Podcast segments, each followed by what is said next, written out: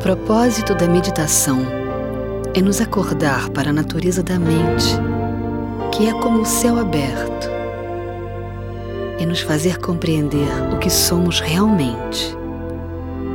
Nossa imutável consciência pura, que está por trás da totalidade da vida e da morte.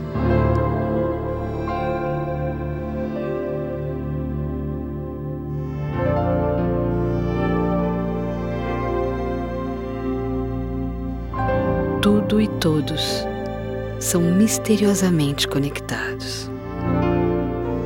Um dia, acabamos por compreender que somos responsáveis por tudo que fazemos, dizemos ou pensamos. Responsáveis por nós mesmos, todos e tudo mais. E responsáveis por todo o universo.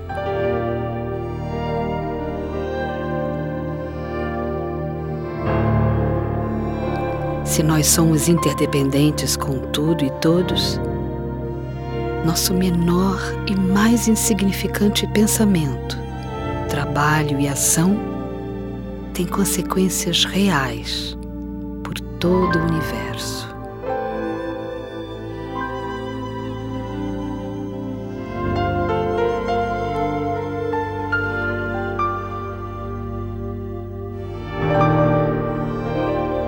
Eu frequentemente comparo a mente, em meditação, a um jarro de água lamacenta.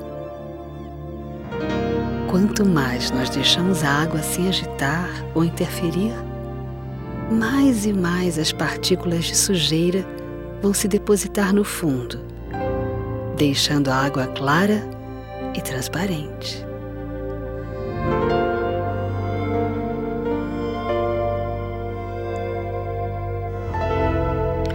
Mais importante agora é encontrar um equilíbrio, o caminho do meio.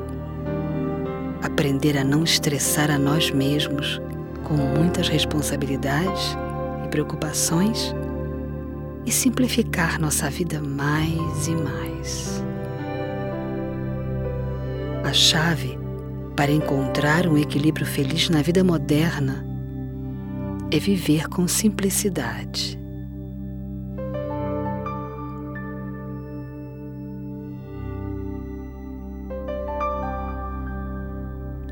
Para acalmar sua mente, vá caminhar num parque no crepúsculo ou observar o desabrochar de uma rosa no jardim.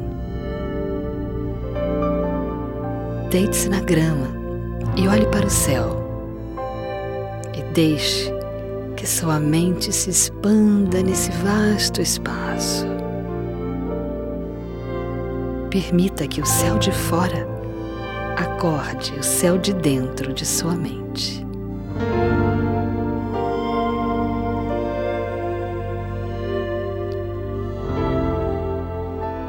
Quantos de nós não escorregaram no que chamamos de preguiça agitada?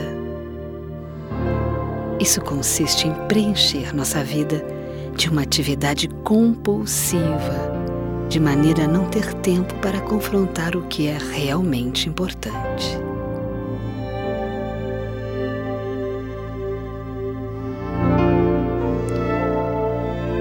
Qualquer alegria desta vida vem do desejo de fazer os outros felizes, e qualquer sofrimento desta vida vem do desejo de fazer a mim mesmo feliz. A morte é um vasto mistério, mas há duas coisas que podemos dizer sobre ela: que é absolutamente certo que vamos morrer e que é absolutamente incerto quando e como vamos morrer. A única certeza que temos daí é a incerteza sobre a hora da nossa morte o que nos dá a desculpa de evitarmos pensar sobre o assunto diretamente.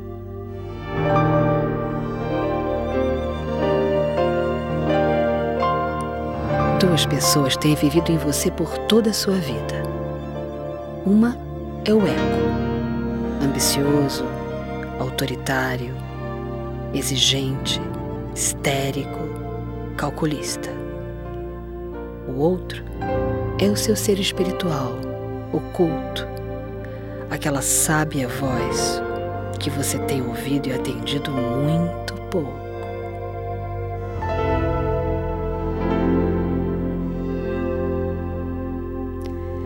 Tudo o que precisamos para receber uma ajuda direta é pedir. Cristo também falou: pede e te será dado. Busque e encontrará. Bata e a porta se abrirá para você. Todos os que pediram, receberam, e os que buscaram, encontraram. Ainda assim, pedir é o que achamos mais difícil.